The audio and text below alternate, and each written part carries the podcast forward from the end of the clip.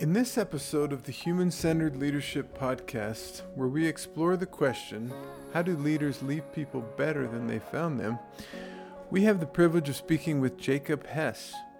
Jacob holds a PhD in clinical community psychology from the University of Illinois.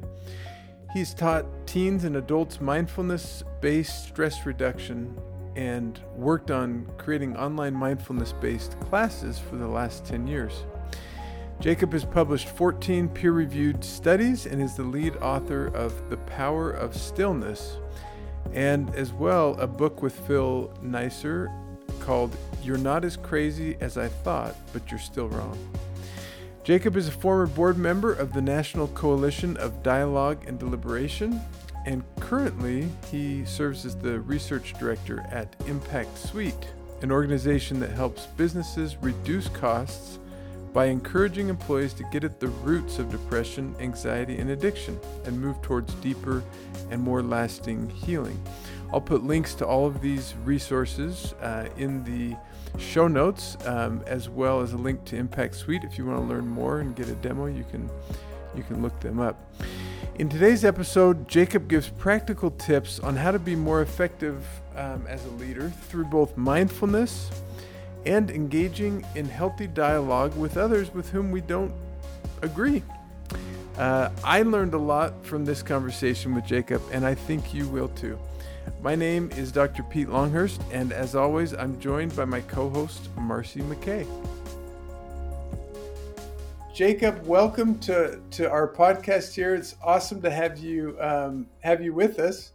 I, the reason that I asked you, well, two two reasons that I am so excited to to have you speak to us is uh, one, you have an expertise in this idea of facilitating dialogue between people who hold opposing views and still being able to respect each other, which is uh, especially right now a, a very um, difficult thing it seems. So uh, and the second thing that I'm really excited to talk to you about is you have this expertise in the area of mindfulness, which I don't know about the rest of you, but like for me, that's also super relevant right now in this busy uh, world and getting things done. And how do we um, take time to be still?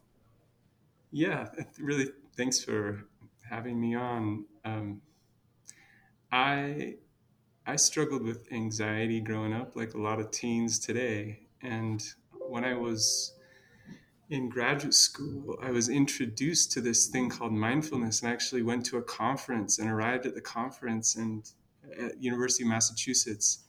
And what I noticed is these people were so calm, calm, like creepily calm. I'm like, who are these people, and what is it that they do that is helping them be so calm. And they and these were not people I was used to being around. They had "What would Buddha do?" bumper stickers and enlighten enlighten up, you know. and so uh, it was like a, a new kind of culture. Um, but I started to study mindfulness in the context of depression, like rather than trying to make depression go away, which sometimes works and mostly doesn't last what would happen if we turn towards the painful feelings and learn to work through them. That's that's the mindful way through depression. And I was I was fascinated by this. So I started as a scholar, fascinated at the alternative narrative of how to intervene with depression. But eventually I trained as a mindfulness teacher and I've taught hundreds of adults and teenagers how to sit in silence with their own mind in their own heart and their own body. And it's really magical to see people. You know, we all know people who run around like with noise. Like you have to have noise because I can't be in silence. I can't be with my own self. but you can learn how. You can actually learn how to sit with the mess inside. And if you sit with it long enough, it starts to clear out. It starts to it starts to change but if we shove it down in the cellar, um, it's still right there. We've just shoved it away. So that that was my fascination with mindfulness. It's interesting because uh, my last place of employment, and even in where I work today, I know that there are people that are craving an opportunity for mindfulness. And there have been requests for those types of uh, courses or opportunities or spaces, um, even just. Uh, even once a week to allow people 15 minutes to just be still uh, before um, starting the day and and having to have all the answers. And so I, I certainly see a, a, need and a desire and and a shift, I, I would say, in in looking at people trying to find opportunities to be more mindful. Um, if you are working with somebody that is new to that space, what what advice would you give them? Well, you don't have to go to the misty mountaintops of China to do this. yeah. and you don't have to hold your hands in a certain way and you don't need to convert to a new religion. This is about cultivating stillness in your life, little bits and pieces of stillness, silence, and space. How much of it do you have in your life? I mean, for a lot of us, we get up in the morning and, and uh, C.S. Lewis has this great image of wild dogs grabbing us as soon as you wake up and dragging us off into the day. And he's the, the author C.S. Lewis. He says the first your first job is just to push back those wild animals and make a little a little moment where you just feel your body and notice what's on your mind and heart, right? That's what you do when you go on retreat, on a long mindfulness retreat. You wake up in the morning and you just feel your body. You notice what's going on. And that sounds like, well, duh. But it's not duh because we live in our heads so much in our digital world that it's easy to get disconnected from the body. Uh, James Joyce wrote the book, uh, The Dubliners. And in that book, he says, Mr. Duffy lived a short distance from his body. you know? mm-hmm. And I think that's that's a fun that's a fun image that describes a lot of us like one gal in our class she was taking her mindfulness class by week three she realized she had a broken foot and she's like i didn't even know it you know? wow but that's not unusual we're kind of numbed out from the one way to think about mindfulness is it's uh, it's syncing the body and the mind again Mm-hmm. Whereas we can kind of lie in bed at night, and it's very common for people to be so exhausted physically, but their minds are going and going, going, right? So mindfulness is about getting back in. Yeah, Marcy's pointing at herself. 100% me, 100% me. it's about getting back in the body. My little boy, you know, so agitated with all the sugar of the holidays.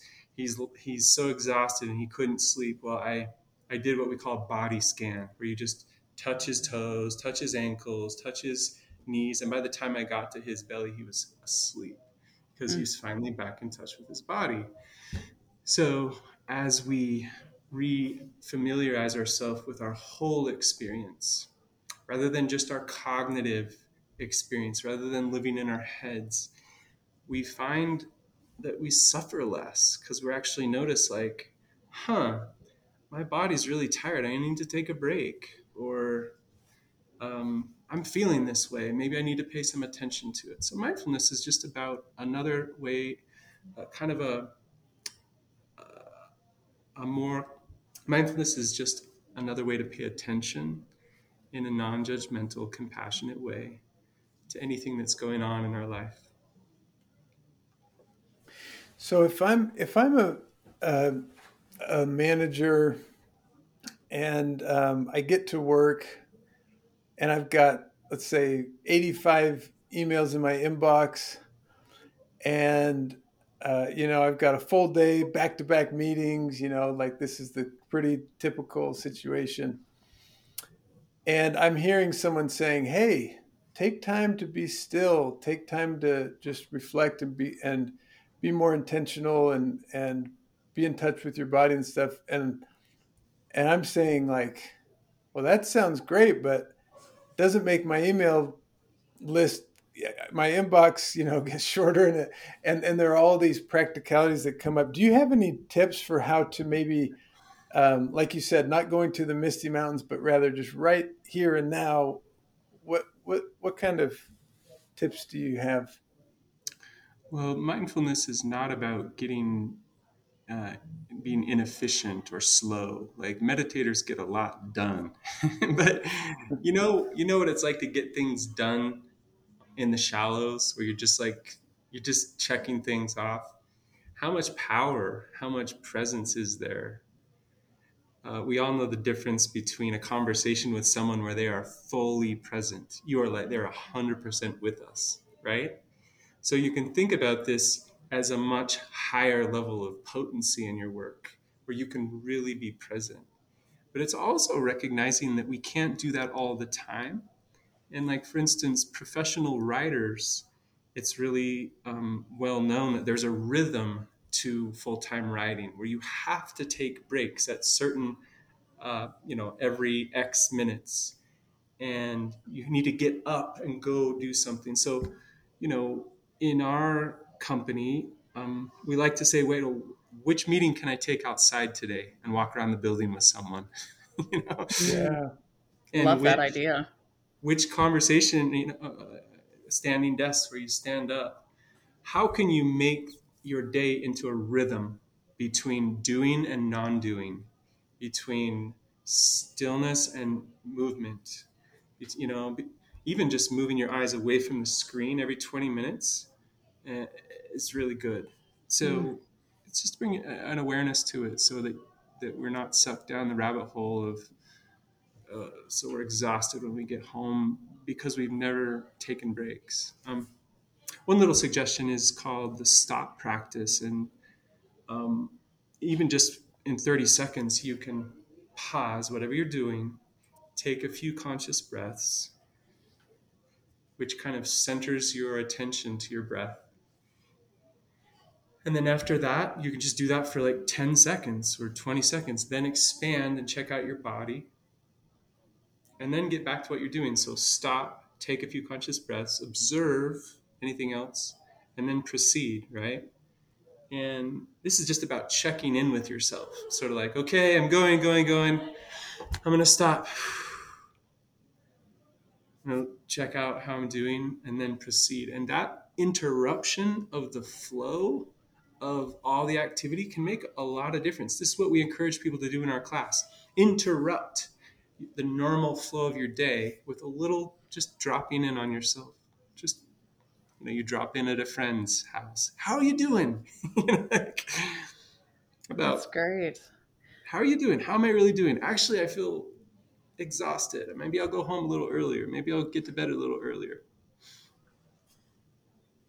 You know, I was just talking to a colleague, Jacob, about how um, sometimes we get so into the um, kind of the hey, get things done, get things done, that sometimes we just don't stop and say, hey, how how are you doing? How are you feeling? And when you when you talked about um, being fully present, um, I, I, don't know about you all, but in this virtual world where we have the instant messaging going at work, you, you're talking to somebody and you know that they're they're talking to somebody else while they're talking to you and closing and it's like it, it makes you feel just like they don't even care about you. It's like, oh, okay. They're multitasking. Right? yeah. And so when you said like when you're really focused on somebody, it's so powerful. And I would take five minutes of somebody really being focused on me versus like 30 minutes of like uh-huh uh-huh uh-huh you know while i'm typing and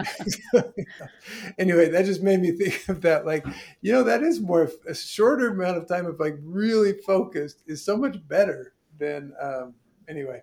It feels good on better on both sides and, and then when we go home with our partners with our children or, or others we're living with how much are we giving half attention to them you know versus someone asked Mother Teresa once, How did you get everything done that you did? And she said, I just gave 100% to the person right in front of me. Hmm. That was her that was her answer and it does feel different. So, um, Jacob, I, I also wanted to be sure that we we talked about this um, kind of one of your other fields of, of expertise, and I'd love to hear how, if and how they kind of tie together. And that is this idea of um, so you wrote a book called uh, "You're Not as Crazy as I Thought, but You're Still Wrong." Great title. title. um, where where you sat down with somebody who has um, different political views and had a conversation um, in this book and and so I'd love to hear kind of like how did you and then also you recently wrote an article for the Deseret News that I loved that that talked about the success of this kind of grassroots organization called Braver Angels that that helps people from different sides of the political spectrum to come together and have respectful um, conversations.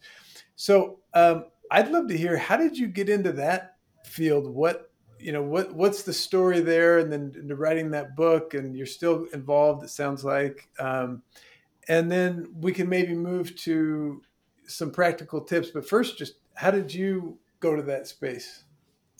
Well, I went to grad school after growing up in Utah, and I felt like I was in another world.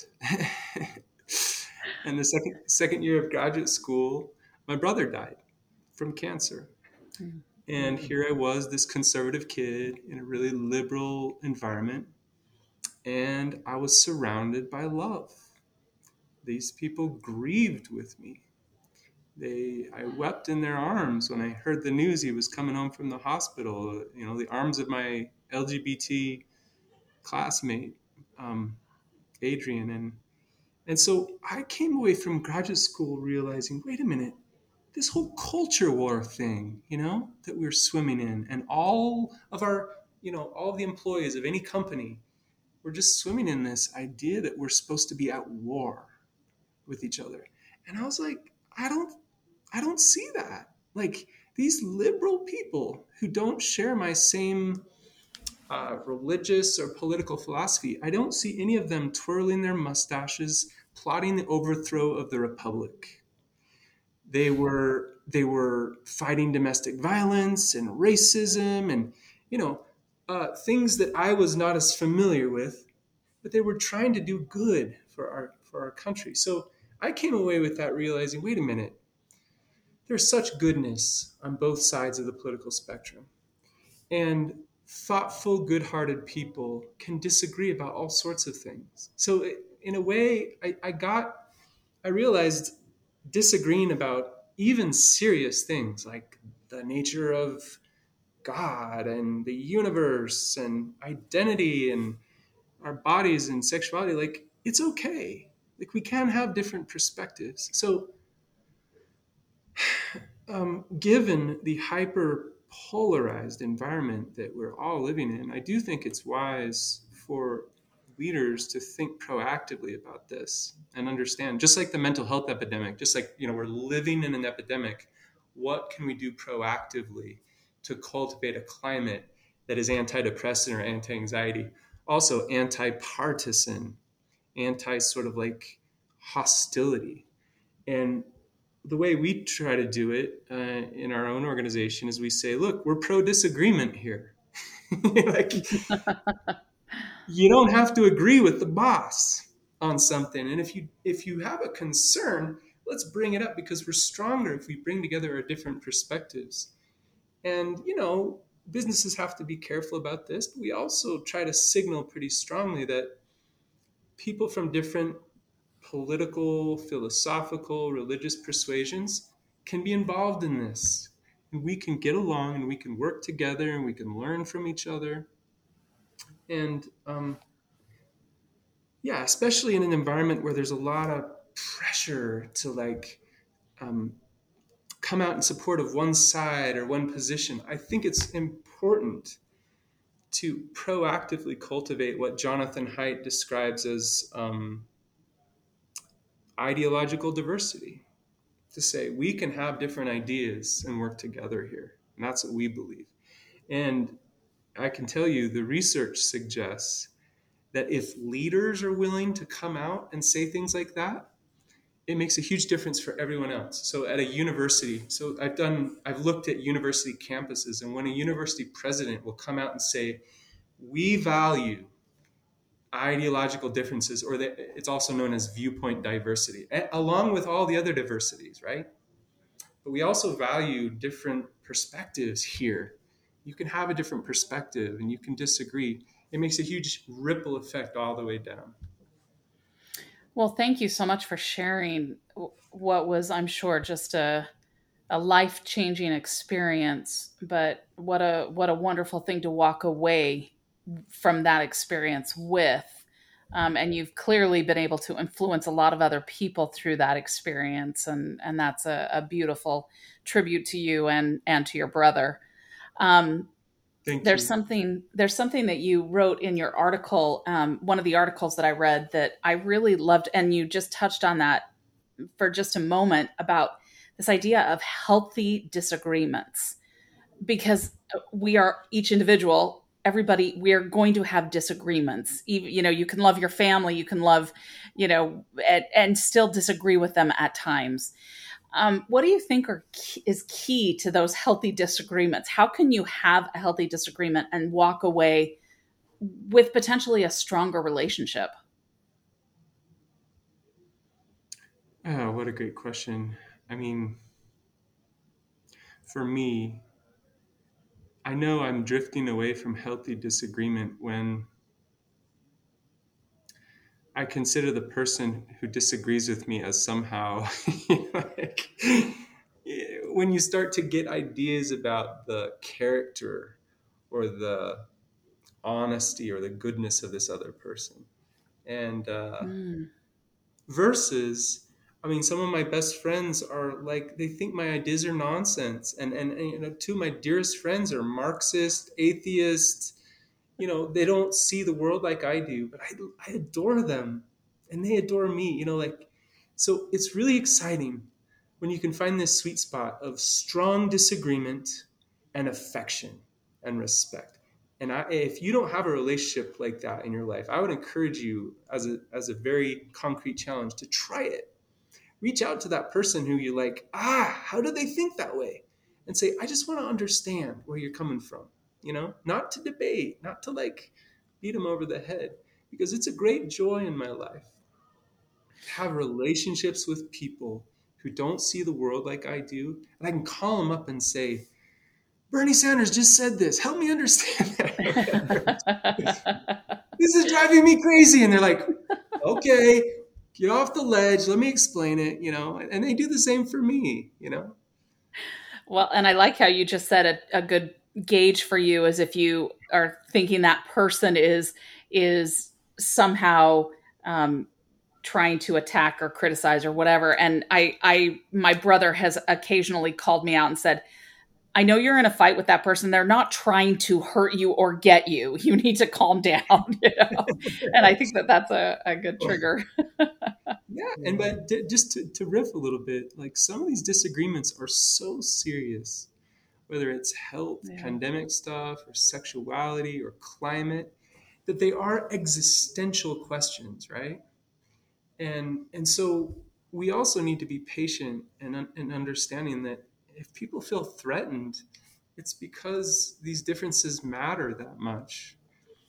And I I know from experience that we can still hold them just like you know going back to meditation how you can hold all the mess inside and if you hold the mess in a compassionate gentle way it starts to change. That same principle applies to the space between us. And if instead of like shoving it away in the cellar and saying i'm not going to bring that up or i'm never going to talk about that if we can actually hold it and say, "Hey, I'd like to understand this with you. This is really confusing."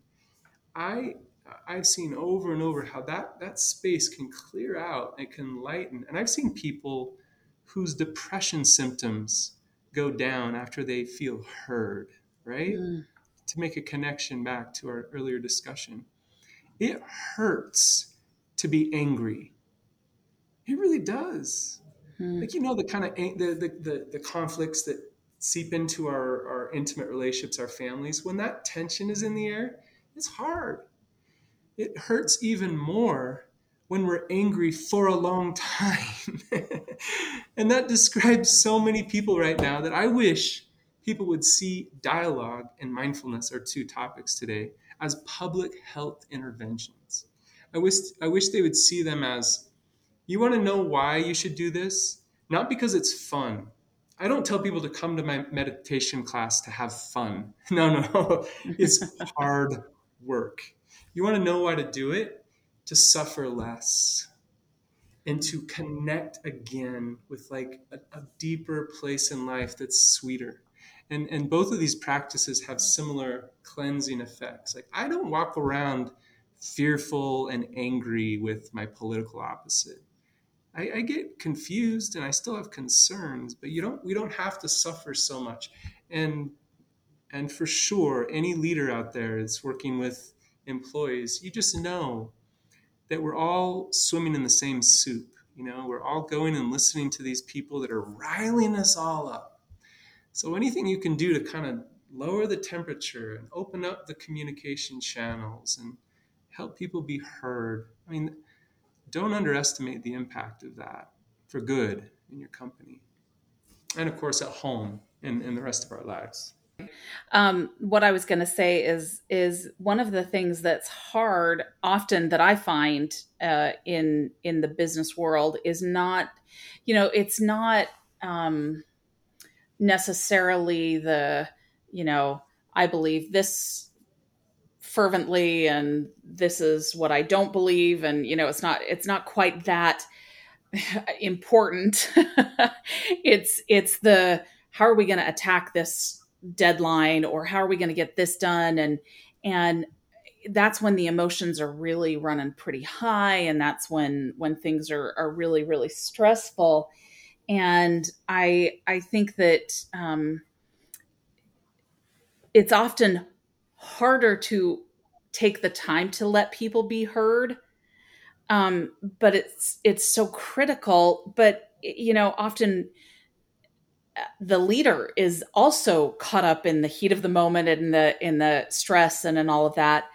And i think that that's where the mindfulness tie comes back. You know they've got to know enough to stop and take a breath and check mm-hmm. in on the team but they've got to be willing to check in with themselves first how do you remember that when you were in the heat of stress and crazy and deadlines? I think your own sharing pointed towards a really important answer, Marcy, and that is if if you're kind of moving towards a deadline and then the the wheels start start to fall off or there's conflict, pause and say, hold on how's everybody feeling here? You know, the same thing that we talked about checking in with yourself, checking in with your team and saying, what's going on right now? Like what t- let's let's pause. Yeah, the project it's important, but if you just if we keep barreling forward towards the outcome without taking care of how people are doing, it's not going to end as well as it should. And I think people appreciate a little reminder that they matter at least as much as the outcome. And so I would say that, that, that that's another good suggestion. If things are starting to fall apart or the uh, the animosities spiking up or mm-hmm. frustrations, mm-hmm. pause and make sure people are heard and and check in and, and try to resolve. Now, some people are not, you know, if, if somebody's really belligerent, you know, it's not like you can always placate everyone, but you could you could have private meetings with people. Um, that's important because I don't think that's our natural tendency to pause. We just like, uh, you know, you get the momentum yeah. and you're like, oh, we just got to keep going. No, no, no, you don't. You can stop. You can just say, what's going on? Let's check in. Yeah. Well, the, the the last thing that I just wanted to ask before we get to our our sort of our final question um, is what what advice do you have for um, anyone really? Managers team members you know whatever sort of situation we have with people that really don't get along. They don't see eye to eye. They have different approaches to things but yet they're still on this team and they still have to work together. How how do you get to a place like uh, you experienced with with your you know with the book and some of your experiences with these groups of people that have such strong dis, um, disagreements but were able to still come together and and build relationships. How, how do you do that? You know i can't help I, I can't help think about the research on marriage that shows couples who have a lot of struggles but hang on and find healing and go on to are some of the happiest and closest couples. That describes my mm-hmm. own marriage. And if I was a manager of a team that was really like at each other's throats, I would sit down with them and have that conversation about the conversation and say, look, I know that there's some feelings here. I know that there's some struggles. What a great opportunity. Seriously. because like this is a chance for you to stretch and to grow. And I want you to know as a manager that everything that we're talking about is workable and you have it in you to do this. And just just the other day I had a neighbor boy over who got in a fight with my one of my sons and, and was being a bully and I said you're not allowed to come to our home until you come and talk with us. and this is the same conversation I had with him like look we can work through this, you know? And how cool to to be in an opportunity where you can go from those hard feelings to like developing a closeness. I think we're we're in a, a place in America where if we feel uncomfortable about anything, our tendency is just to say, well, I better just leave. If I feel comfortable mm-hmm. about this marriage or this faith or this job, this job doesn't properly glorify me. I better go find a new one. And maybe that needs to happen. Sometimes that needs to happen. But very often, if, if we can learn to sit with discomfort, which is another phrase that you can use, like sit with discomfort, just like you do in meditation, and sit with the discomfort and work on it and, and move forward together, affection can come and respect can be restored. And that's the beauty of this practice. And that's why it's, you know, it has its roots in all the great faith traditions and spiritual traditions. Because um, there is sort of a energy and a spirit to trying this. It's not easy, but I'll tell you, it's there's so much more joy in it than just running away from anything that's uncomfortable. you know, like, oh, those are not my people. Those are my people. Oh, the air in the car is too cold. I got to get it just right. Well, let's learn to expand our spectrum of experiences that we can relish and our spectrum of people that we can appreciate. Instead of just having this narrow band of no no no these are the only these are the people that are my people. And these are this is the food and this is the music. This is a, about more richness getting more richness in our lives as well. That was a little long sorry. No that was great Appreciate that insight. Yeah, thank you, Jacob. And our, our last question that we always ask is um, this idea of regenerative leadership, which is how do you leave people better than you found them? And we'd love to hear your answer on that.